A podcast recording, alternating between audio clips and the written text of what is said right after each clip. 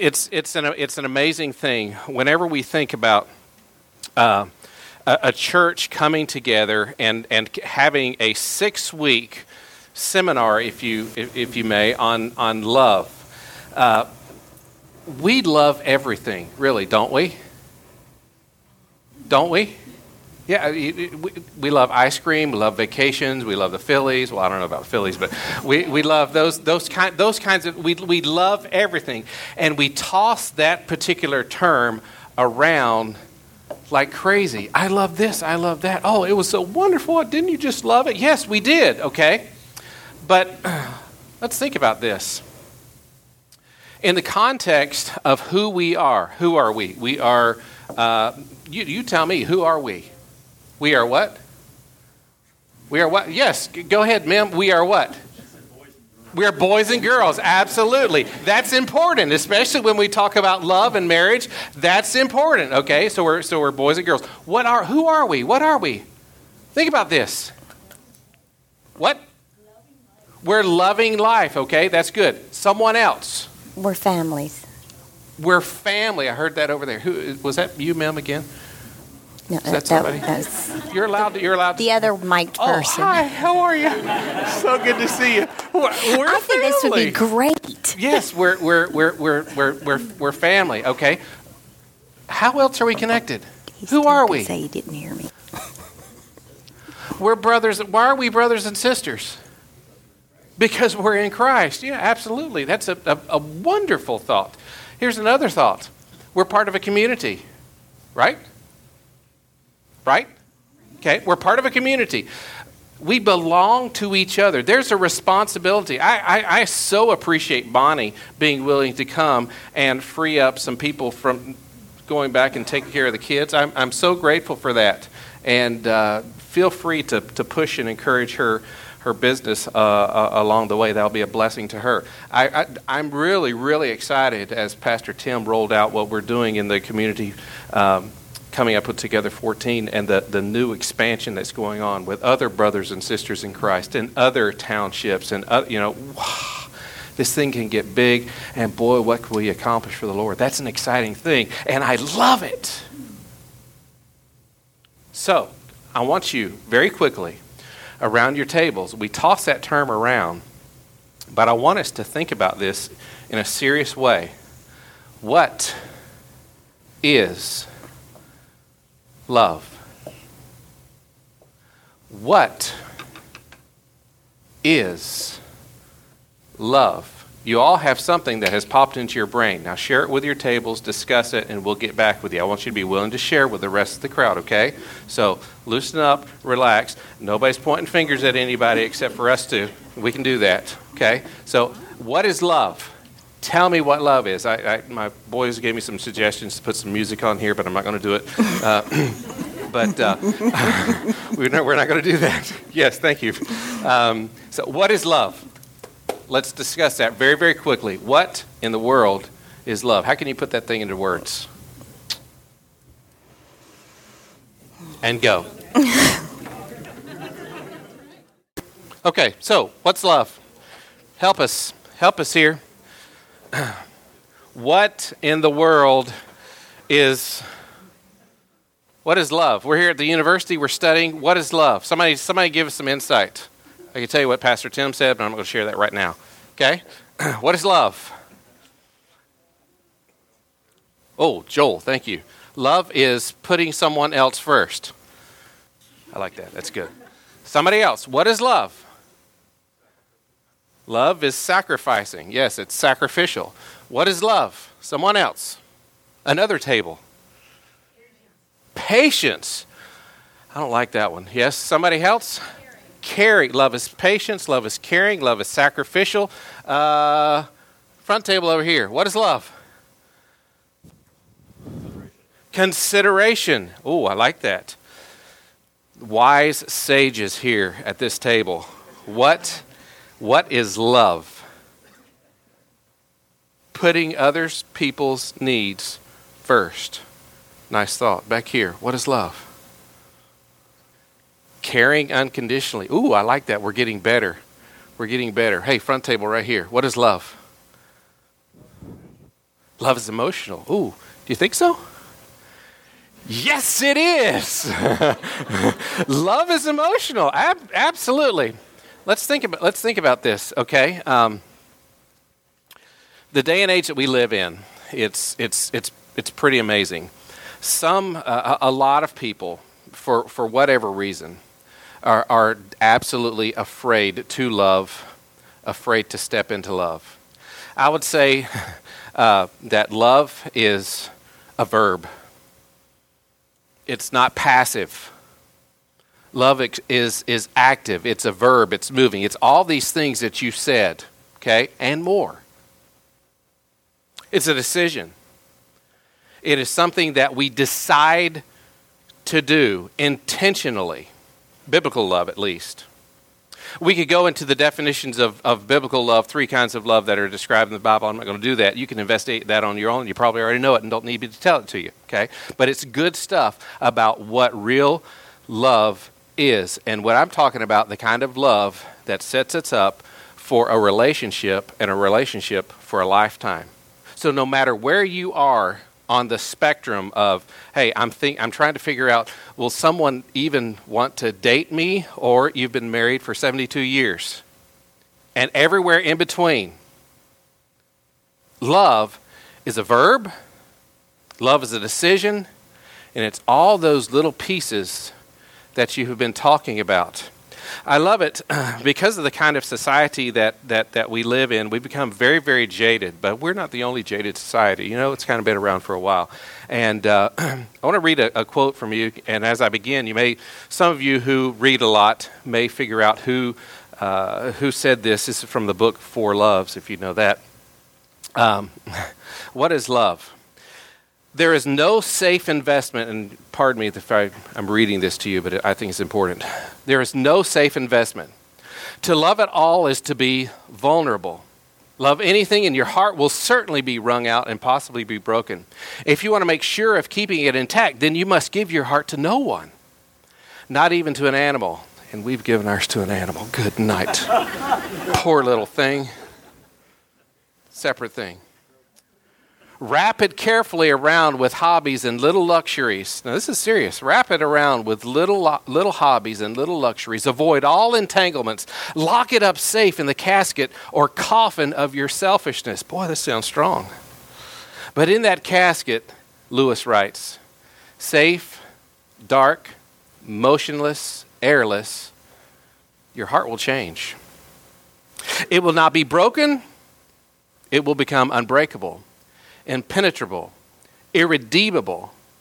The alternative, uh, the alternative to tragedy, or at least to the risk of tragedy, is damnation. The only place outside of heaven where you can be perfectly safe from all the dangers and uh, that big word,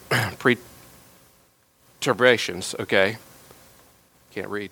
Of love is hell. Think about that for a second. Strong words from C.S. Lewis about the possibilities of either giving our heart away and being vulnerable in love or being selfish with our love. Challenging to us. So if we're here to learn about love, I want to throw out something else.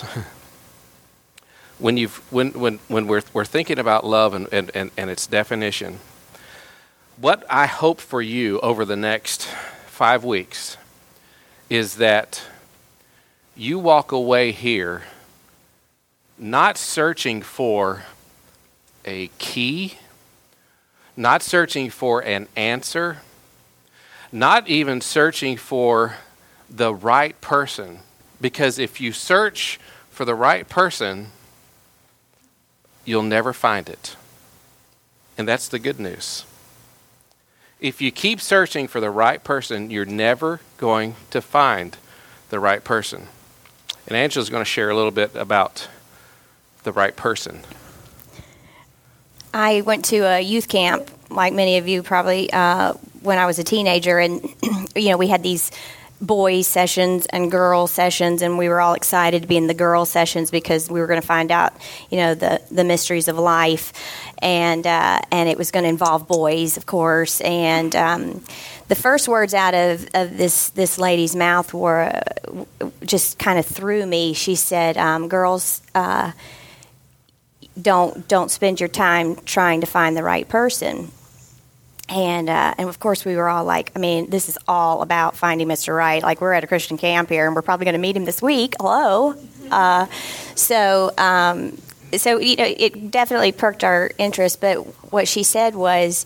Um, what you really need to be looking for is how to become the right person. Um, because if you become the right person, then you'll be in the right place. You'll be in the right uh, frame of mind.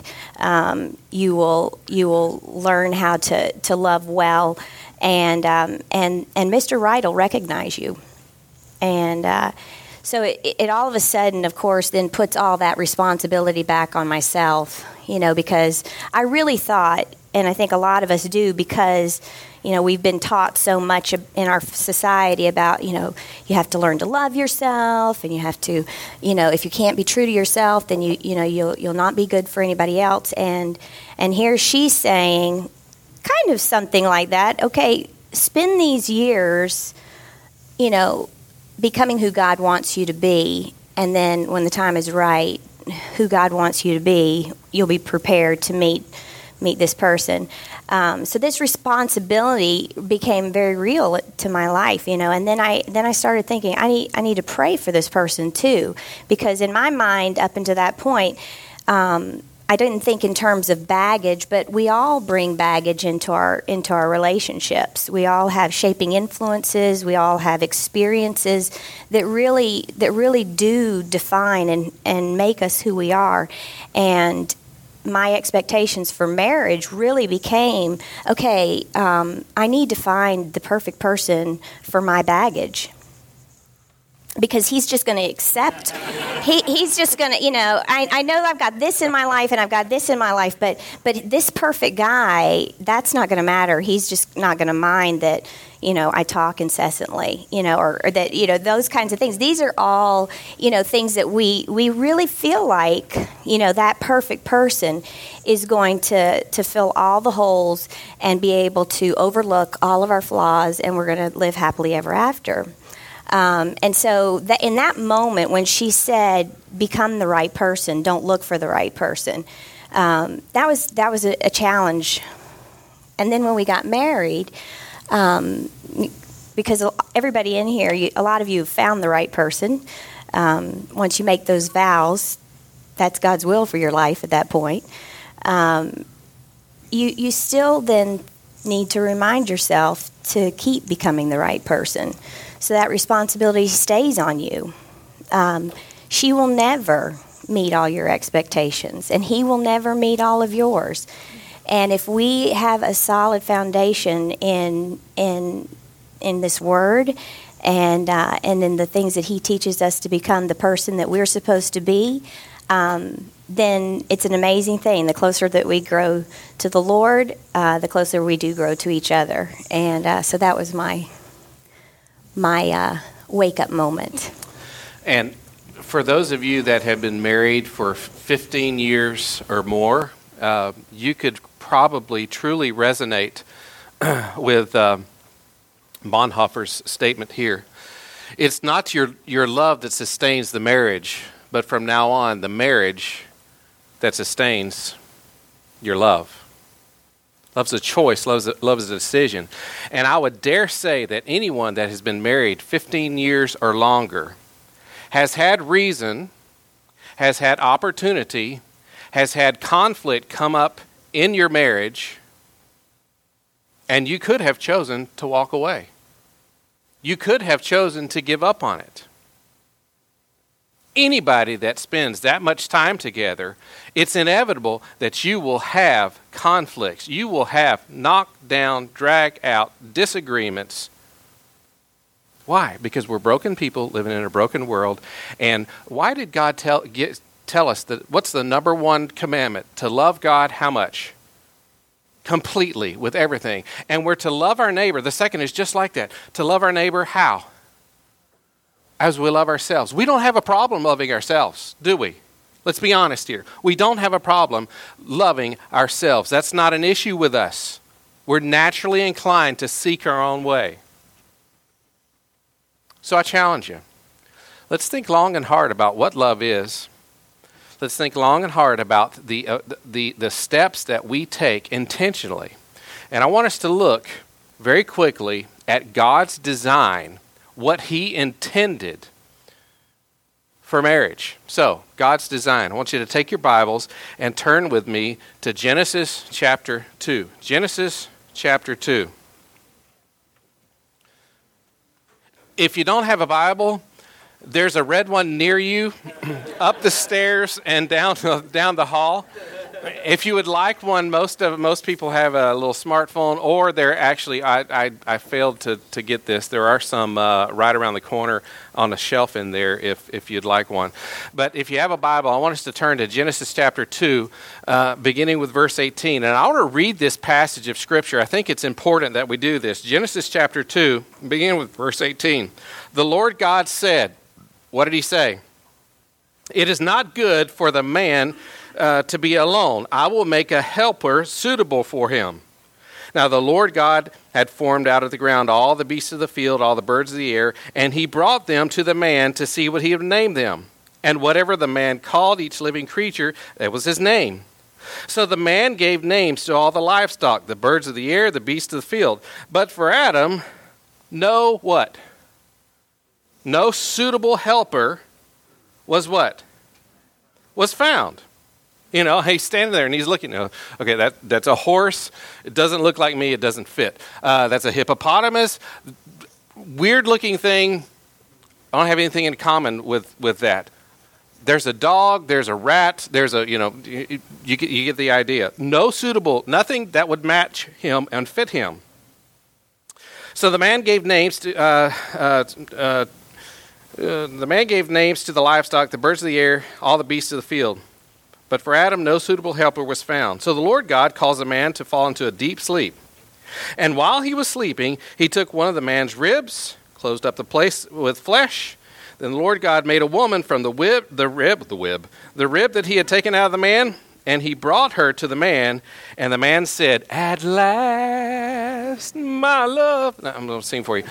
He sees this thing that God created, and it fits. It is Oh my word, it is drop dead gorgeous. I mean, he's been looking at monkeys and tigers and bears, and this thing comes to him, and he is like, Oh, but this is it at last. She is here. This is bone of my bones, flesh of my flesh. She's going to be called woman. She was taken out of man. For this reason, okay, the famous, famous, famous passage. For this reason, okay, what's the reason? This is an God's design is that God, I'm, insti- I'm I am instituting and starting in the perfect surroundings of the garden. I'm instituting marriage.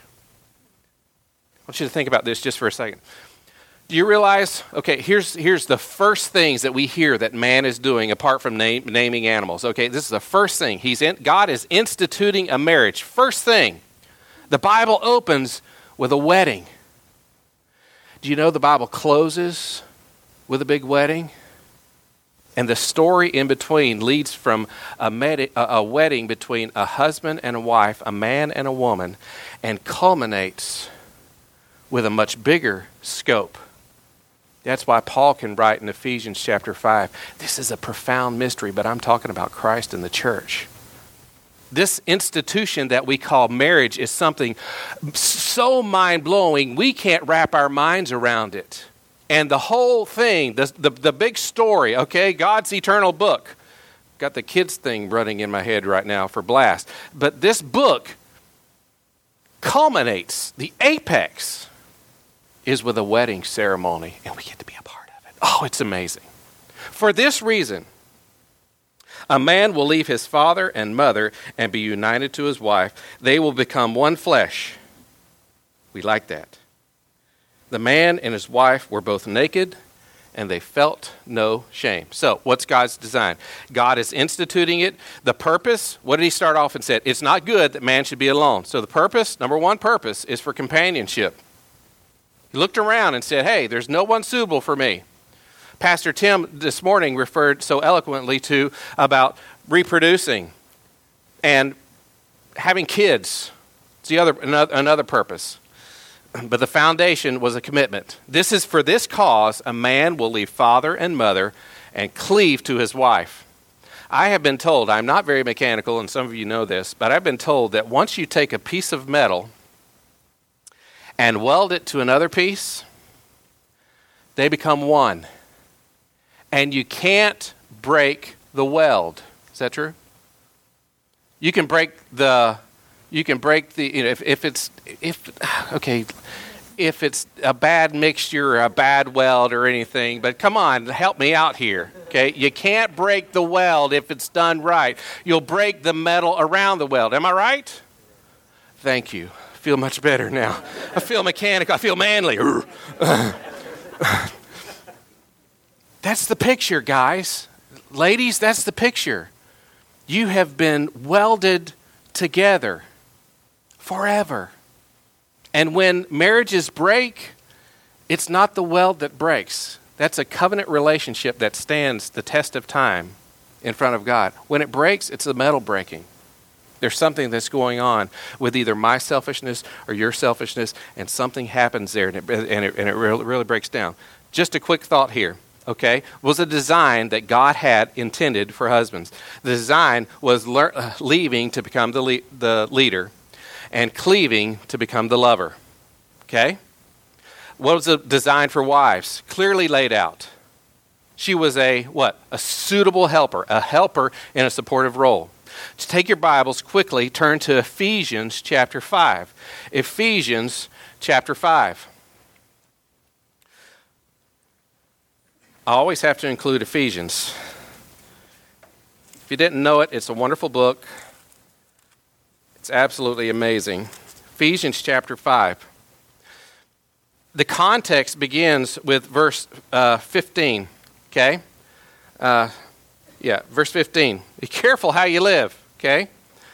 Not as unwise, but as wise. Let's jump down to verse 18. Don't get drunk with wine, which leads to debauchery. Instead, be what? Be filled with the Spirit. Be controlled by the Spirit. Okay? Speak to one another with psalms, hymns, spiritual songs. Sing and make music in your heart to the Lord, always giving thanks to God the Father for everything in the name of the, our Lord Jesus Christ. As a result, what are we supposed to do? Submit to who? Each other, okay? Submit to each other out of reverence for Christ. Why? How do we do this? What does it look like? Wives, submit to your husbands as to the Lord. For the husband is head of the wife, as Christ is head of the church, his body, of which he is the Savior.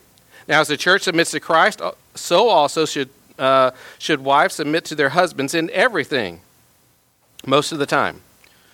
No, that's not what it says. In everything. Husbands, love your wives. How? Just as Christ loved the church and gave himself up for her. Why? To make her holy, cleansing her by the washing with water through the word and to present her to himself as a radiant church without stain or wrinkle or any other blemish, holy and blameless. In this same way, husbands ought to love their wives as what? As we love our own bodies. Hey, guys, we don't have a problem being selfish, do we? We love our own bodies. We love our own way. Let's be honest. I'm chief right here. That's me. And you do. Okay? It's us. In the same way, husbands ought to love their wives as their own bodies. He who loves his wife loves himself. Why? Because it's amazing when it works right. It's amazing. After all, no one ever hated his own body, but he feeds it, cares for it, just as Christ does the church. For we are members of his body. For this reason, oh, here's an echo from Eden. For this reason, a man will leave his father and mother, be united to his wife. The two will become one flesh. This is a profound mystery, but I'm talking about Christ and his church. However, each one of you must also love his wife as he loves himself, and the wife must respect her husband. So God's design here is, is that marriage reflects the saving love of God for us in Jesus Christ. That's the mystery. The mystery, I'm talking about Christ and the church. what do you mean here? Okay, how does that work? It's very cool. We'll get into that later. So, what's the design for husbands? Husbands are supposed to be the spiritual leader in the home. They're also also supposed to be a nurturing lover, a spiritual leader and a nurturing lover. That is pictured in Genesis chapter 2, clearly laid out in Ephesians chapter 5. Okay, wives, designed for wives, are to be a spiritual supporter and a respectful example. We could also draw on uh, passages from Peter as he, he brings teaching on, on the family as well. So I want you to think about this. What if God designed marriage to make us more holy than to make us happy? What if God designed marriage to make us more holy than to make us happy? At the very beginning, God laid out his design and said, For this reason, for this reason, it's not good for man to be alone. Man will leave father and mother and cleave to his wife. They will, they will become one flesh. That act of making love, of coming together and becoming one flesh, is a beautiful picture of how much God loves us and, and, and what He intends us to experience in His love for us. And what if our marriage is designed to help us put on a different lens and see that God is trying to make us more and more holy, more and more like Him? And He's using the instrument, the institution of marriage because I want to tell you, this lady here, she's my best friend, she's my toughest critic, and she, for 23 years, has been knocking away at me. Taking sandpaper and rubbing off rough spots, taking polish and gently buffing this buffing, Buffington, gently buffing and loving and been patient with me, helping me to become more like Christ. It's God's design. It's unspeakable. It's a mystery. But that's God's design. It's a solid foundation. By the way, I don't think I've told, told you anything you really didn't know. You've been taught this your whole life if you've been in church. If you haven't been in church, this is clearly God's design for what marriage is supposed to be like. What is love? Love is action. Love is not passive. Love takes us and moves us. It, it, it cares for, it puts the needs of others in front of us. It's sacrificial. It's all of these things that you were saying, and it's God designed to take us and make us, oh, make us more like Him. This is a profound mystery. It's exciting. I love talking about it. I'm going to hush. Reflection. I want you for just a couple of minutes around your tables. Think about this. What if God designed marriage to make us more holy than to make us happy? Do you agree? Do you disagree? What do you think? Chew on that for a couple of minutes, and then I'm going to give you a break. Okay? Go.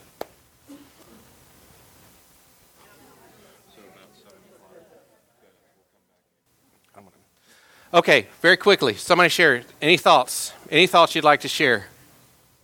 Any pushback? Any confirmation or agreement or, hey, I wonder about this? Uh,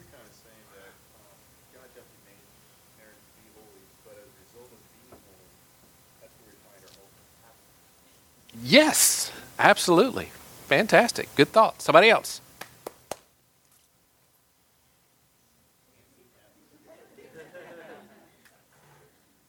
All right, thank you.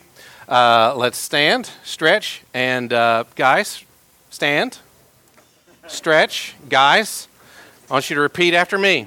Okay, guys, I want you to look at somebody at your table, another another man at your table. Okay, and let's stretch, guys. Let's stretch for a second. Okay, and repeat after me. I'm glad I don't look like you. Okay. We have some. Uh, we have some food here. All right, we'll be back in about 10 minutes, okay? Very quickly, let's get through the line 10 minutes, have a seat at your, your table, and we'll get underway in about 10. All right. We have we have some visitors that are on their way up here to uh, to see us, but before they get here, while they're while they're getting into place, I would like for you to stand up and uh, check under your seat. Uh, we've got a little prize for someone. Ch- check under your seat. You'll probably have to stand and actually look under your seat. Sideways. No, that's not it. There, there should be a little sticker under somebody's seat. I can't remember where. Derek Bast, come here. Very quickly.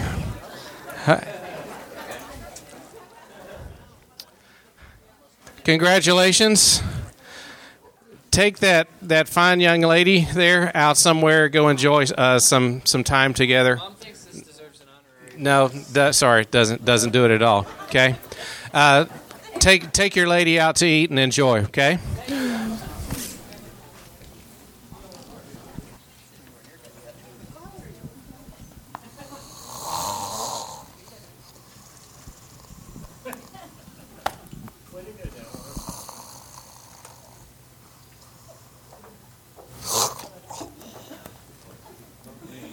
Oh, you're awake.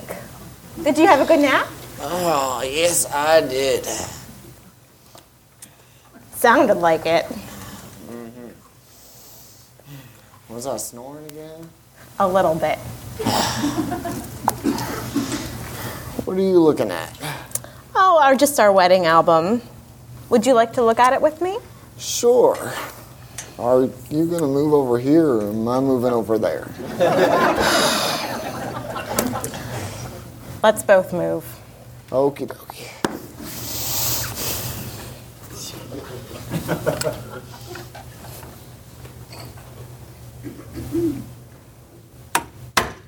I thought we were s- I thought we were both moving. I'm visualizing. I think you may have watched too much of those Olympics. Okay, let's do this.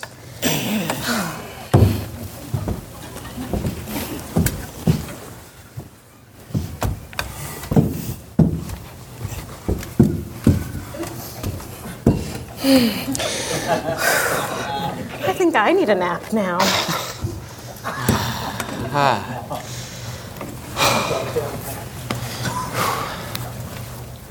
oh, we look so young. We were. And pale, too. They're black and white pictures, Edgar. Oh. Ah, that explains why there's are black roses in your bouquet. Didn't think my memory was that bad. We had no idea what we were getting into. No, there were quite a few surprises. I never knew that you didn't like my mom's meatloaf. I never wanted to hurt her feelings. I never liked it either. I only made it because I thought you were so fond of it. I never knew that you liked your socks all bought up too. Ah, they got all stretched out and claustrophobic. They're socks. They don't have feelings. I am Edgar. I speak for the socks. Do you do you remember how upset I would get every time you put the toilet paper on the roll the wrong way? And I'd get all bent out of shape when you uh, leave your shoes all over the floor. Oh man. There were some rough times too. Financial troubles. My accident. And ending up with four daughters. Edgar. Well, I'm just kidding, Evelyn. Those girls are a blessing. Though I sure thought our family would be do some boys.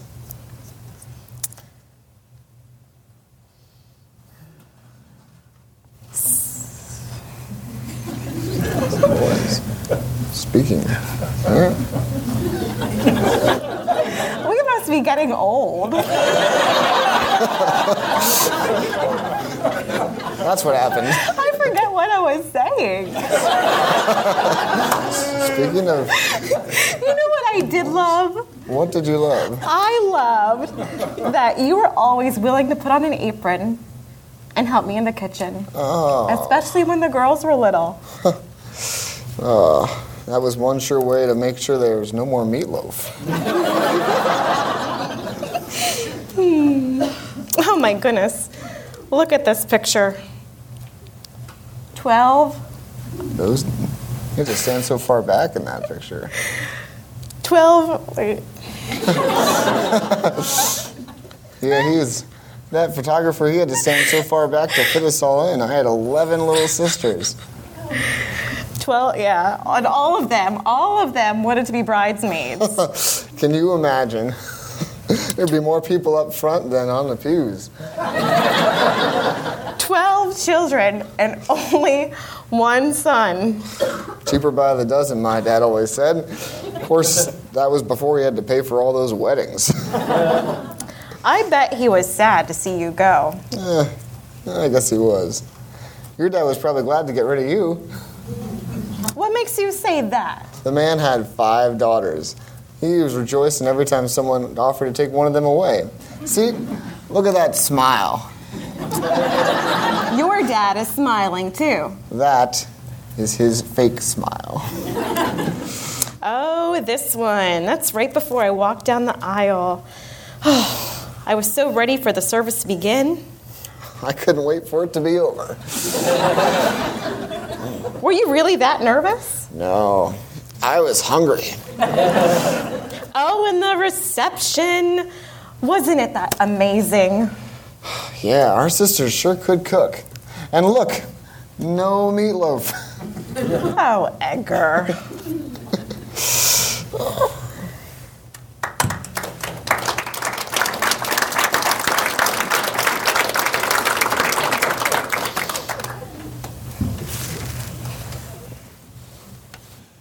All right.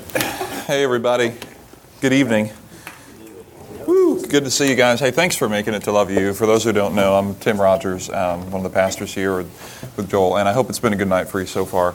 Um, we've got a few minutes left, and in that, I'd like to um, spend some time looking with you, kind of inviting you into our living room, if you will. Those who've been through premarital counseling with Jen and I, of, of those, how many of you are represented here tonight? How many have been through that deal? Okay, so yeah, one, two, three, four. Good, good. They're all sitting over there. We survived, all right. So you guys are good, good to go. Um, and so you have a little bit of a heads up on where we're going next. You have a little bit of background.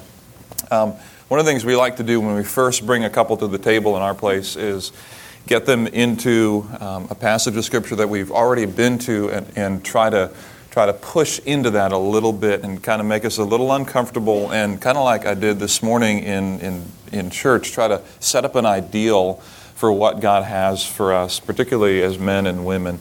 And so this, this evening, I don't care if you're married or not, if you're single, if you never think you'll get married, or if you're dating somebody. Um, again, like we talked about earlier, uh, what we're going to see in this passage um, is, is profound for us as, as women and men, kind of almost regardless of what we do with, with the things that we see, but it certainly is applicable if you're in a relationship or planning to be in a relationship at some point. It's a really profound, incredible passage um, that tries to get after the question of what's my role you know, what, what's my role? What do I do? And, and who am I? And what part do I play in, in the context of relationship? And so, this passage that you've already been to, we want to take you back and go and look at it again with a little bit more focus now, a little bit more intentionality. And that is this simple passage of Ephesians 5, chapters, or chapters, chapter 5, verses 21 to 33. So, I invite you to do this. If you have your Bible, um, grab it. If you don't have a Bible, grab your iPhone. Uh, if you have an Android device, we're sorry about that for you. Um, we hope that gets better through this process. Um, I'm just kidding. I'm not really kidding, but I kind of have to say I'm kidding, okay? So, um, yeah, check out Ephesians chapter 5, verses 21 to 33. And here's what I'd like you to do Um, I'd like you to spend about uh, two, three minutes right now um, around around your table and and give me in, in a minute i'm going to ask you for them but i'd like to hear your observations on verses 21 to 24 okay? 21 to 24 so just that focus right now and really what i'm asking from you is simply What do you see? Okay, what do you see? And let's talk about that in just about two, three minutes, okay? Got it? All right, go. You got two minutes, two, three minutes, and then we'll, we'll bring it back together, all right? All right, how'd it go? Conversation, that's good. Give me a couple of observations. No right or wrong answers. Well, there might be wrong answers, but no, we're not going to worry about that right now. All right, give me your give me your observations. What are some big picture things at your table that you saw? All right. What do we got? Hold on, we got Kathy Gaiman back here. You got it, Kathy. The first verse sums up the 21, sums up the whole passage. Okay. The, the first verse sums up the whole passage. How many of your Bibles broke that passage down at verse 22 instead of verse 21? How many of you had a section break that began at verse 22? Okay, so most of you did. Okay. It's interesting, uh, for what it's worth to you, in the those who've been through premarital know this already, but um, in, the, in the Greek, there's actually no verb in verse 22. So look at verse 22. It says, Wives, to your husbands as to the Lord. So if you were just to translate that one about, about as literally as you could, you'd have to ask the questions, Wives, what to your husbands? And, and uh, that verb, submit, is, is drawn from the most um, current or the re- most recent context. So it flies back, it takes the reader back to verse 21. So, in other words, verse 22 doesn't happen without verse 21. And this is why that's so important. It's kind of like this little staging thing here that we're sitting on. Um, as you think about a relationship beginning, uh, no matter where you're at in this process, um, and we're going to talk about submit and what that means, but whatever that means, right? Um, the relationship, any relationship, opens up and needs to be set on the stage of mutual submission to one another. Okay, that, that's really important.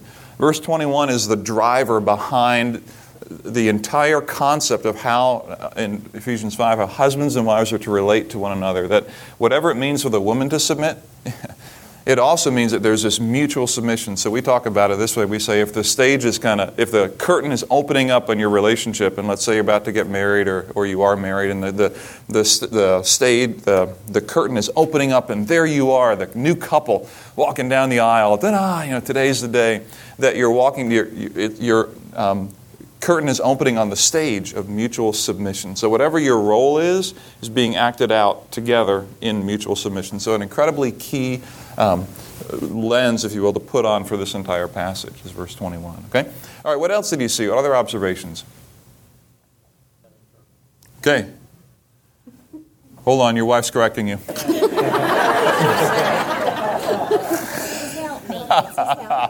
She's being your helper. That's exactly right. All right. So, yeah, the husband's ahead of the wife as Christ is ahead of the church, his body. Is that what you're saying, Dale? That's what I was trying to say. You said it well, man. Said it well. Very good. All right, good. That's exactly, that's exactly what the text says. The husband's head of the wife is Christ is the head of the church's body, which he's a Savior. Good. And that, that's, yeah, we're going to keep talking more about the husband in a minute. Good. What else did you see in that passage? How did verse 24 hit you? Do you like verse 24? Feel good about that? Ladies, feel good about that? No questions there? Moving on, huh? Keep it moving. Let's talk about that for a minute, okay? Let's talk about that. Um, give me your thoughts on verse 24. Check it out. It's pretty serious here, okay? Now, as the church submits to Christ, so also wives should submit to their husbands most of the time. Okay, so My question is like, what does that mean today, really? Like, maybe it's just because our culture is different maybe than back then, but like, I mean, maybe it's just, I don't know, James is never like, "Whoa," you know, like, there's not a whole lot. it really works well. If you were to do that, you should try that, James. Every day. Yeah, every day. That would be great. I'm, I'm not saying I have a hard time doing that, but I feel like I don't do that because I don't know if I, like, there's a lot of instances where, I need to- like, you know what I mean? Like, it's not, I don't know. Yeah. It's in my head, I'm trying to figure out, what does that really mean? Yeah. I don't know. What, it, what does it look like? Yeah. Well, maybe Yeah. James is practicing on down. Vernon said uh, he went on down. I know we weren't supposed to. Seriously, Vernon? What's wrong with this guy? He was looking at 25 as well, and I think, Unbelievable. you know, that can kind of. You let a guy out of the house, and this is what happens. Without mom here. Without his wife here, yeah. That's exactly right. But no, uh, your, your point is fair. I, I don't know what point you're making, but I think you were going to talk about the, the implications of what husbands do and the kind of the balance that James might be trying to bring. I don't know how far you want to get into it, but um, I think some of the way that we look at it is there can't be, in some situations, there can't be two leaders. Like it's not a competition of like, is he going to win or am I going to win? And you know, some of it depends on personality, but there has to be a functional way that this works out. You know, it's not like, okay, well, I'm not going to make any decisions because whatever Tim says goes, and so I'll just make sure we have dinner. Like that, that's not going to work. um, but there, there's a, you know, a way that you, you work out your role, and um, for him to be able to lead well, to lead our family well, I feel like I need to have the freedom to be able to tell you here's what I think, here's my opinion, here's how I'm looking at this. You know, what you, you have the dialogue, but knowing that if push comes to shove, and he really strongly feels opposite of me, we're going to go with his way because that's his responsibility, that's his role. I don't even know if I can tell you an example of when it's really come down to that. It, it seems like it's so Yeah. infrequent Yeah. that it, you know, that the trump card is played or whatever. But- But it's nice to have the trump card, I'll tell you that. Just in case. okay. I think you're exactly right. A couple quick responses, Corey, um, biblically speaking and kind of practically. Um, one is, okay, mutual submission for everybody, and yet, okay, yet um, there's this thing about wives should submit, and so Paul uses that word still to talk about the role for the wife. So that has to mean something. Um, so the question is, what does it mean? And it doesn't mean, so again, this is not just about wives now, but women. So you're not married yet, you're thinking about being married, maybe someday, whatever. Um, women in general now, we're talking about those who are kind of anticipating a relationship. Um, submission is not the inferiority thing, okay? It doesn't mean a disrespect, like you're just not, just not quite as smart, okay? And that's not what Paul is saying here at all. The word is used also to describe Jesus' relationship to the Father. That's an important thing for you to know. In 1 Corinthians, um, Paul uses the word again, and he uses it in comparison to say this is how Christ submitted to God the Father. So, in our theological worldview, we'll say that the Trinity, inside of the Trinitarian relationship, God the Father, God the Son, God the Spirit, are equal in, in, in essence and in personhood. So there's not an inferiority within that. So when Paul says to, to women, submit, it's the same word um, used in that sense. So the, the spirit of it is not a matter of, wow, yeah, okay, Eve sinned first, so she's a little weaker, right? Okay, so man, we better put this, put this in charge, you know, put men in charge of this thing because, you know, we know what happens if women are in charge. That's not the spirit of it at all. Um, so what I like to talk about it as is the idea as um, seeing this as an indispensable partner. Seeing this as an indispensable partner. So for me, in other words, go back to a decision we need to make about whatever, okay? Um, making a major purchase, uh, moving, taking a new job, having children, um, how to get through some arguments that, that other people have, but we never have arguments, okay? Um, right? Right. say so. okay. We help Joel and Angela in their arguments. But um, trying to get through those things um, together. I need I need the wisdom that Jen brings to the table, right? I mean, so in that sense, she's that indispensable partner to help me see things that I can't see without, without her. It's just reality, and so that submission to one another is part of this process. Uh, later on in the, the last part of this, verse 33, um, Paul is writing again. Uh, he finishes and he says, However, each one of you must also love his wife as he loves himself, and the wife must respect her husband. And he kind of fleshes it out a little bit more that there's this spirit of, and Corey, this is kind of going back to your question, there's a spirit of the submission is this matter of respecting and honoring, just like Christ does God the Father. Just when Jesus said, you know, he's going to the cross and he's saying, if it's possible, take this cup from me, but not mine will, but yours be done this willingness to follow uh, the leader, okay, um, a knowing that you're not inferior, this willingness to submit in that sense of saying that someone has to be in charge in the relationship. Um, and so that's a matter of function, of role, but not of um, class or ability, but it's just a matter of um, responsibility, if you will, within the relationship. And so this idea of respecting an indispensable partner, being together in the journey together. So what does it look like? I don't know if that gives you any any more perspective um, on on that. Is that good? Did I do doing right? a great job. Thank you. You're welcome. Thank you very much for, for supporting me in that process. So here's, here's the thing, but here's what I want to say, especially it's so important for, for ladies. Um, here's the really hard part. There's just really two words that are really, really hard in verse 24. And it's not the submit to, those are hard, okay, but the words that are even harder are the two words that say at the end of verse 24 in Everything. everything. So here's the thing. Here's the thing. Uh, If you're thinking about a relationship, there's no out clause in that one, is there? Like, th- there's just not an out clause. Okay. Now, that doesn't mean that you can be abusive, and if you're a man, you can be an idiot, and you can hurt, and you know all that. There, there's limits for that, but the, the the spirit of this is not just when my husband is worthy of my respect, because most of the time you can find a reason that he's not. In everything. That, that's just hard. There's just no out clause. So, men are feeling pretty good. Yeah. We need to come back to this love you stuff a little bit more often. And then we keep going in the next verses. And this is where then it begins to become more challenging for us, right? So look at your next verses. And look at verses 25 through 28. Look at verses 25 to 29, let's say.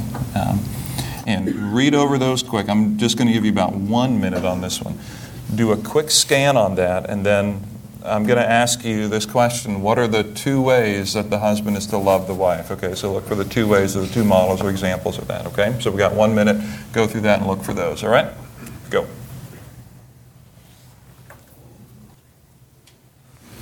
All right, we got it? All right, what are the two ways? How are the, how's the husband to love the wife? Number one, it's Christ of the church. Okay, not a real big deal on that one, right? Just a matter of being willing to walk into a city knowing that you'd be tortured to death and die on a Roman cross. I mean, otherwise, it's a pretty low standard. Right? Okay, good. We have that one covered. What's the second way? What was that? Okay, love his own body. Absolutely. Okay, so these are pretty big deals. Think about this for a minute. In other words, the husband, primary uh, verb used to describe the husband's relationship to the wife, or if again, if you're a guy and you're thinking about getting married someday, and you know you want to be the right kind of guy, um, here. The, the word, the verb for you is not like be tough enough. It's not be manly enough. It's not like risk a lot. It's not be courageous, even, although those are all good things and I'm for all that good stuff. But the big word is love, right? I mean, the, the big describing word about our role as men is to love. It, it seems counterintuitive, like give that one to the ladies, give us like something a little more manly. But no, okay, love, love your wife as Christ, as Christ loved the church. Okay, so I'm willing to go to the cross. I'm willing to take my will. Now, here's where this submit to one another comes in place. I'm willing to take my will and say, I don't want to do this right now, but I'm going to. If it's possible, let this cup of taking the trash out for the third night in a row pass from me. But if not, not my will be done, okay, but yours. That's the kid's job. That's the kid's job now. That's why we have children. That's exactly right. That's exactly right. Dishwasher unloading and everything. That's exactly right. So love is Christ loves the church. In other words, being willing being willing to go to death, which at some level seems so abstract it's hard to hold because, yeah, well, I guess I'd be willing to take a bullet for my wife, or I guess I'd be willing if, you know, the car's coming, I'll push her out of the way and get run over, okay, but it's probably not going to happen. So the other, let me be clear what's not happening on that one, all right. All right. I'll leave that one up to your imagination, all right. So he says, first of all, be willing, be willing to go to death for your wife. But then, if that's not enough to kind of grab our attention, he, he also says, then be willing to live for your wife. In other words, like you love your own body. You wake up in the morning, man, you're hungry. You need to shave. You may not feel that, but you need to shave. You need to smell better than you do. We do, we do all this stuff just intuitively because we love our own bodies. And Paul is like, hey, if it's not enough for you to see as a man, regardless if you're your husband or whatever yet, let me say let me put it this way love your wife just as naturally as you take care of yourself and you feel and you hear like I do. No, no, no. You don't need to do that. Like last night, I'm telling you, here's last night. Luke was here last night and he had. Okay, don't tell him this, all right? Can we agree on that? All right. He'll be embarrassed, so we're good with that. Um, he had too much chocolate fondue last night. Thanks, Mo. Yep. It was good. Appreciate that one. So he gets sick last night from eating way too much chocolate. So he's up in the night using the bathroom, getting the fondue out of his system, and we'll kind of leave it, leave it at that. But and so I'm laying in bed and I'm thinking, man, I got to do all kinds of important things tomorrow, okay? And and I'm telling you, here's where here's where it hits. You know, I'm thinking. My line. I'm telling you. That's uh, my. Uh, Claire has a copyright on a phrase that I use sometimes. so uh, I'm laying there in bed, and it's you know three in the morning, and I'm foggy as it is. But there's something that in me in me that's like I need my sleep. And here comes Luke. Uh, thankfully, Jen sleeps on the side of the bed where the door is. We did that intentionally to keep robbers away, as well as to, to handle the kids. Um, but I watch the window. Just in case the dog were to get out, I would be in good shape. Wow. So I'm laying there, and here's the, the battle in my mind. And to be honest, it didn't really last very long because the battle is do I get up and help Luke because I kind of vaguely hear him, but Jen's going to get up already with him, and I got really important things to do tomorrow morning. So by the time I get up, she's already, going and sure enough, then she rolls out of bed. And so in that moment, right, in that moment, to be honest, if we were to just to be honest about that, okay, I, I fail in love right there, right? Because I say, I love my own body like I love my sleep. And Paul is like, hey, love your wife like you love your own body in everything. In, in everything. So I don't know. We t- I tell this to the, to the couples who sit around our table. Like, you struggle with submit the word. If you're a woman, you might struggle with that word. Okay, that's fair. But let me ask you this Would you struggle with that word if you could submit to a man who loved you like that? I mean, what woman in the world would not want to be with a man who's like, you know what? I would die for you. I'm going to live for you. Everything about you is what I'm for. I'm for you 100%. Now, I don't know of a woman on the planet who'd be like, yeah, it's going to be hard to respect that. you kidding? Yeah, and, and I don't know what man would say, it's just hard to love. It's, it's hard to. She respects me too much, all right? I mean, it just, I've had enough of the respect thing and the honoring. I mean, she's helping me out in every turn. Just hard to love that kind of a woman, right? And this is what Paul says to us, men and women. Submit to one another, respect one another, love one another as men with that courage, with that boldness, with the middle of the night rolling out and saying, This is going to be my thing, I'm going to do this. So, what's our role? Ephesians 5 21 to 33. This is a great mystery, Paul will write, and Joel covered that earlier. It's a great mystery. He says, I'm speaking about Christ in the church. And here's the even more difficult part of this that how we relate to one another has impact horizontally. Okay, in other words, you guys, let's say, might see our relationship, or other our friends might see that. Not that you're not our friends, but okay, others might see that, and, and our kids will see that, and it'll be impacted that way. But our relationship and any marriage relationship, Paul says, and, and Joel pointed out earlier, is a reflection of how Christ loved the church.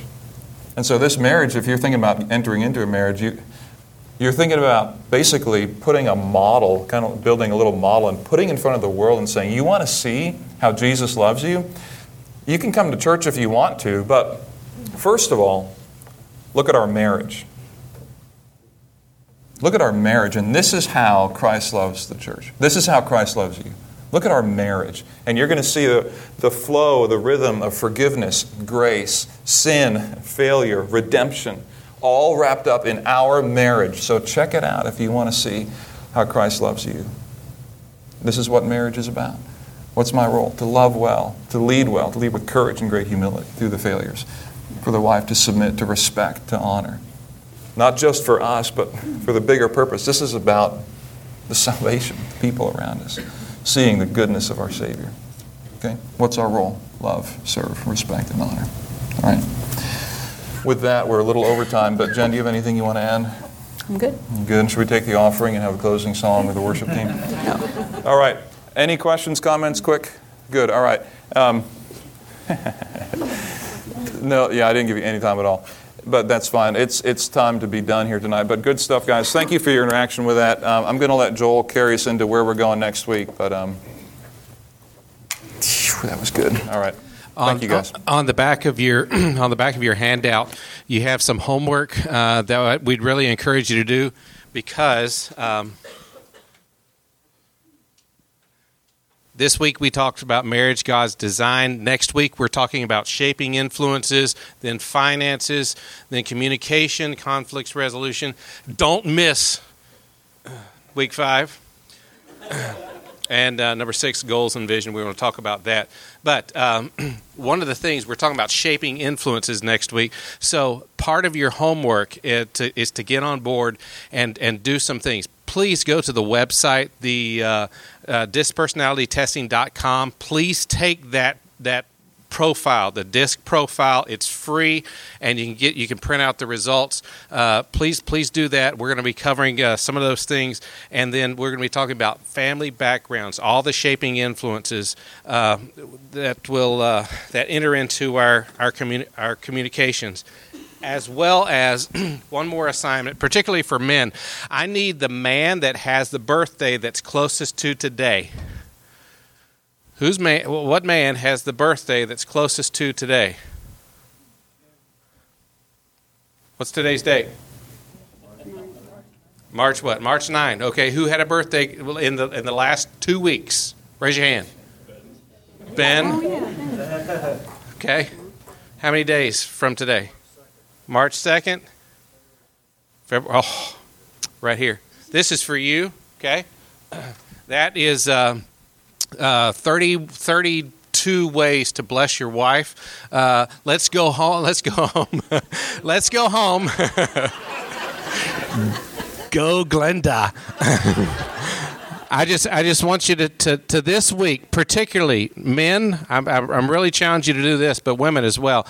Please do this. Communicate your love for someone, okay, in a real, tangible way using words. What are words? Or their affirmation, or compliments, or encouragement. Please do that. That's your assignment.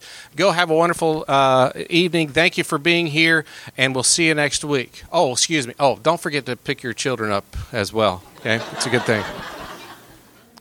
We do have a couple of brownies left too if you want to do that. I appreciate you being here tonight. Thank you.